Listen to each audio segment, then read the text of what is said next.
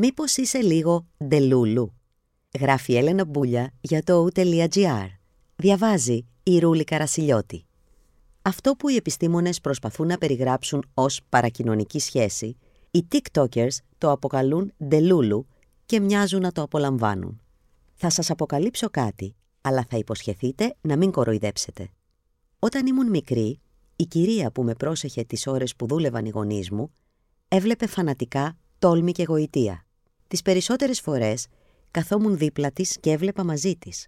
Και, χωρίς και εγώ να καταλάβω πώς συνέβη αυτό, με τον καιρό ερωτεύτηκα τον Ρίτζ. Δεν θα κρίνουμε τώρα πώς γίνεται να μου άρεσε αυτός ο άντρας, ήμουν εννέα χρονών. Θυμάμαι όμως χαρακτηριστικά πως τέτοια αιμονή είχα πάθει μαζί του, που είχα βάλει και κοίταζα με τις ώρες μια αφίσα του στο δωμάτιό μου. Και τον κοίταζα τόσο αφοσιωμένα, που κάποιες στιγμές νόμιζα πως το πρόσωπό του αλλάζει εκφράσεις, ακόμα και πως μου χαμογελά. Αυτό βέβαια ήταν το μυστικό μας, δεν θα το έλεγα σε κανέναν άλλον ποτέ. Πού να ήξερα τότε ότι κάποια μέρα θα θεωρούνταν κάτι σχεδόν κανονικό. Ένας επιστήμονας θα χαρακτήριζε την τότε κατάστασή μου ως μία παρακοινωνική σχέση. Πρόκειται για μία μονόπλευρη σχέση με κάποιον διάσημο ή κάποιον που δεν γνωρίζεις προσωπικά, η οποία, αν και επικίνδυνη για την ψυχική υγεία, μπορεί να έχει και ορισμένα ωφέλη για το άτομο που νιώθει έτσι. Η νέα γενιά από την άλλη, και συγκεκριμένα οι TikTokers, το αποκαλούν «ντελούλου» και δεν βρίσκουν σε αυτό τίποτα προβληματικό. Αντίθετα, δείχνουν ακόμα και να το επιδιώκουν. Έχει ενδιαφέρον να καταλάβουμε γιατί. Παρακοινωνικές σχέσεις. Τα ωφέλη και οι κίνδυνοι. Σύμφωνα με την ψυχίατρο Dr. Smita Bantari, οι κοινωνικές σχέσεις χωρίζονται αδρά σε τρεις κατηγορίες. Ψυχαγωγικές. Όταν ψυχαγωγήσει από κάποιον διάσημο, είσαι φαν του και μιλάς συχνά για αυτόν στους γύρω σου. Έντονα προσωπικές. Είναι η λατρεία για κάποιον διάσημο. Όταν η κατάσταση αυτή εξελίσσεται, μπορεί να πιστεύεις ότι έχει σχέση με το άτομο αυτό ή ότι είναι το άλλο σου μισό. Παθολογικές. Στη φάση αυτή, οι φαντασιώσεις και οι καταναγκασμοί σου γίνονται ανεξέλεγκτοι. Μπορεί λοιπόν να έχεις παρεστήσεις ότι ο διάσημος με τον οποίο έχεις πάθει αιμονή θα ήθελε για παράδειγμα να εμφανιστείς έξω από το σπίτι του. Τα ωφέλη των παρακοινωνικών σχέσεων Μελέτες έχουν διαπιστώσει ότι το να παρακολουθεί κάποιος στενά ένα πρόσωπο που τον ενδιαφέρει, για παράδειγμα έναν διάσημο, δεν είναι απαραίτητα κακό. Μπορεί να υποφελείται σε ψυχικό επίπεδο αν το διάσημο πρόσωπο, για παράδειγμα, μοιράζεται κάποια θέματα υγείας που μειώνουν το κοινωνικό στίγμα. Παράδειγμα, η Αντέλ μίλησε πρόσφατα για τον εθισμό της στο αλκοόλ. Μπορεί να ενισχύεται με τον τρόπο αυτό η αυτοπεποίθησή του. Παρόλο που η παρακοινωνική σχέση με το διάσημο πρόσωπο είναι μονόπλευρη, φέρνει το άτομο πιο κοντά σε αυτό που θα ήθελε να είναι. Μπορεί επίσης να ενθαρρύνει μια πιο υγιή συμπεριφορά και τρόπο ζωής ειδικά αν κανείς έχει παρακοινωνική σχέση με έναν αθλητή ή έναν διάσημο που αποτελεί θετικό πρότυπο ζωής. Δεν είναι λίγα τα άτομα που έχουν εμπνευστεί από τον αγώνα αγαπημένων τους διασύμων να ξεφύγουν από καταχρήσεις και έχουν κάνει και εκείνα το ίδιο.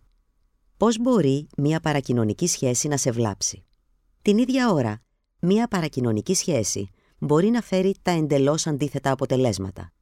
Να σε κάνει να διακόψεις μια υγιή συμπεριφορά, Φαντάσου αν το διάσημο αυτό άτομο σταματήσει να προβάλλεται μέσω της τηλεόρασης ή τα social media. Θα νιώσεις τότε σαν να χωρίσατε; Θα σταματήσεις να ακολουθείς το θετικό παράδειγμά του; Να σε κάνει να βλάψεις την ψυχική σου υγεία. Αν συγκρίνεις τον εαυτό σου με το άτομο αυτό, αν εύχεσαι για παράδειγμα να είχες το σώμα του ή τα χρήματά του, μπορεί να επιβαρύνει την ψυχική σου υγεία. Η Dr. Smita Bandari αναφέρει στο άρθρο της πως όταν αυτοκτόνησε ο Ρόμπιν Williams, μειώθηκε μεν το κοινωνικό στίγμα σχετικά με την κατάθλιψη, όμως ήταν πολλοί οι θαυμαστές του που στη συνέχεια αρνήθηκαν να λάβουν θεραπεία για την κατάθλιψη ή να ζητήσουν βοήθεια, ακολουθώντας κατά κάποιον τρόπο τα βήματά του. Να σε οδηγήσει στην απομόνωση ή να προκαλέσει προβλήματα στη σχέση σου με τους άλλους. Όταν γίνεσαι αιμονικός με ένα συγκεκριμένο πρόσωπο, μπορεί καμία άλλη σχέση να μη σε ικανοποιεί και να καταλήξεις να είσαι μόνος. Να σου προκαλέσει εθισμό στα social media στην προσπάθειά σου να μην χάσεις ούτε στιγμή από τη ζωή αυτού του ανθρώπου. Ο εθισμός αυτός μπορεί να οδηγήσει σε άλλα χειρότερα προβλήματα. Να σε οδηγήσει σε αιμονές ή αντικοινωνικές συμπεριφορές, για παράδειγμα να ακολουθείς κρυφά το άτομο που σε ενδιαφέρει έξω από το σπίτι του, να το φωτογραφίζεις σε ιδιαίτερες στιγμές κτλ. Μήπως ζούμε στην εποχή του ντελούλου; Στις μέρες μας, εξαιτίας της υπερπροβολής ορισμένων προσώπων μέσω social media, οι παρακοινωνικές σχέσεις όχι μόνο βρίθουν, αλλά θεωρούνται πλέον και κάτι σχεδόν κανονικό. Ντελούλου. Το ντελούλου αποτελεί μία σύντμηση της αγγλικής λέξης delusional, που σημαίνει παραλυρηματικός, δηλαδή αυτός που έχει αυταπάτες.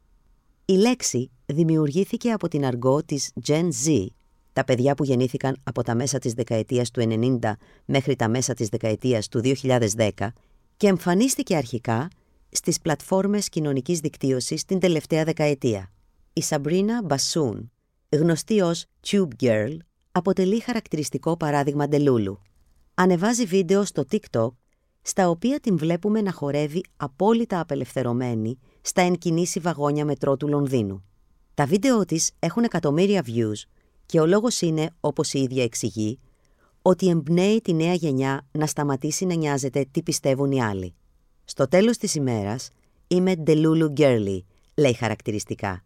Εννοείται ότι το παράδειγμά της έχουν ακολουθήσει αμέτρητοι άλλοι χρήστες του TikTok και του μετρό. Οι fans των K-pop συγκροτημάτων χαρακτηρίζουν εδώ και χρόνια τους εαυτούς τους ντελούλου λόγω της αιμονής τους με τους τραγουδιστές. Ένας από αυτούς γράφει χαρακτηριστικά. Για τη γενιά μας πιστεύω ότι το να είναι παραλυρηματική είναι ένας από τους βασικούς τρόπους να είναι χαρούμενοι.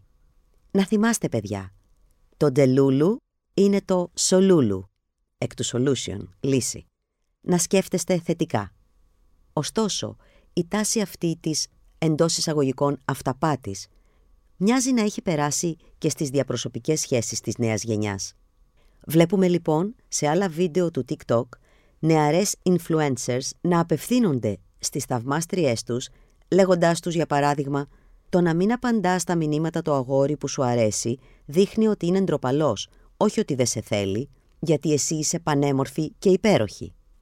Όπως εξηγεί η ίδια influencer στην πορεία, επιλέγει να είναι ντελούλου γιατί έτσι ζει πιο εύκολα, χωρίς στρες. Μήπως τελικά είμαστε όλοι λίγο ντελούλου; Σε μια μεγάλη συζήτηση που εκτιλήσεται στο TikTok για το κατά πόσο το να είσαι ντελούλου είναι θετικό ή αρνητικό, υπάρχουν αυτοί που υποστηρίζουν πως το bad delulu μπορεί να είναι τοξικό. Για παράδειγμα το να παραμένεις σε μια καταστροφική σχέση έχοντας αυταπάτες πόσο άλλο σε αγαπάει. Όμως τον αντίποδα, οι αυταπάτες μπορεί να σου χτίσουν και μια αυτοπεποίθηση που διαφορετικά δεν θα είχες. Έτσι θα κυνηγήσεις πράγματα που υπό άλλες συνθήκες ίσως να μην πίστευες ποτέ ότι μπορείς να πετύχεις. Σύμφωνα με την ψυχοθεραπεύτρια Alison McLeroy, το να είσαι ντελούλου είναι σαν ένα εργαλείο αυτοαποτελεσματικότητας. Σημαίνει να είσαι συνειδητός για τις επιλογές σου, να λαμβάνεις δράση και να αυτοεκπληρώνεσαι μέσω αυτής. Ο όρος αυτός έχει ένα χιούμορ και μια παιδικότητα που χρειαζόμαστε στην εποχή μας, ειδικά μετά τη σκοτεινιά των τελευταίων ετών. Μπορεί να είναι ακόμα και θεραπευτικό να έχουμε αυτή την κοινή εμπειρία. Το να εμπνέουμε ο ένας τον άλλον με τις δράσεις μας μπορεί να έχει μεγάλη επίδραση. Όπως η Μακληρόη συμπληρώνει, η έννοια του ντελούλου συνδέεται με την ψυχική ανθεκτικότητα. Το να μπορούμε να αντέξουμε μια απογοήτευση όταν έρθει, όταν δεν παίρνουμε αυτό που θέλουμε ή όταν νιώθουμε αμήχανα. Ντελούλου σημαίνει, ακόμα και τότε, να μην το βάζουμε κάτω και να επανερχόμαστε ακόμα πιο δυναμικά, προκειμένου να διεκδικήσουμε αυτό που θέλουμε. Και καταλήγει. Προσοχή όμως, μπες στον Ντελούλου με ισορροπία. Κατανόησε τις αδυναμίες σου, παρασύρσου στην αυταπάτη σου, όμως όχι υπερβολικά. Τόσο ώστε να κυνηγήσεις το όνειρό σου, να βγεις από τη ζώνη άνεσή σου, να πάρεις νέα ρίσκα. Κι αν τα πράγματα δεν πάνε όπως τα θέλεις, μην απογοητευτείς. Είσαι απλά λίγο ντελούλου. Να ζούμε σε μια αυταπάτη, λοιπόν. Να βαυκαλιζόμαστε πως όλα πάνε καλά.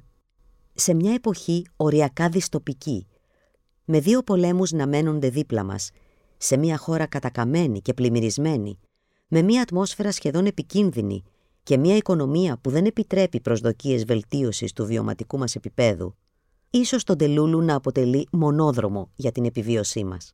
Σίγουρα είναι απαραίτητο για να μπορούμε να ονειρευόμαστε και να μην σταματήσουμε να προσπαθούμε για κάτι καλύτερο, ακόμα κι αν είναι αυταπάτη.